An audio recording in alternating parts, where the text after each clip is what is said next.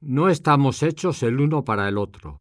Por eso tenemos que esforzarnos para comprendernos, ¿no? Quiero que terminemos porque yo ya no te amo. Además, estoy enamorado de otra persona. ¿Cómo me haces eso? Yo que dejé todo por ti. Es mejor que seamos amigos. ¡Qué egoísta! ¿Tú crees que la amistad entre un hombre y una mujer existe? Si es así, prefiero no volverte a ver más. ¿Estás bromeando? Sé serio. No, es solo una broma.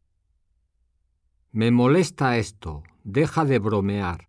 Solamente estaba tratando de relajar el ambiente. Deja de reírte así. Estoy hablando en serio. Pero no seas tan seria.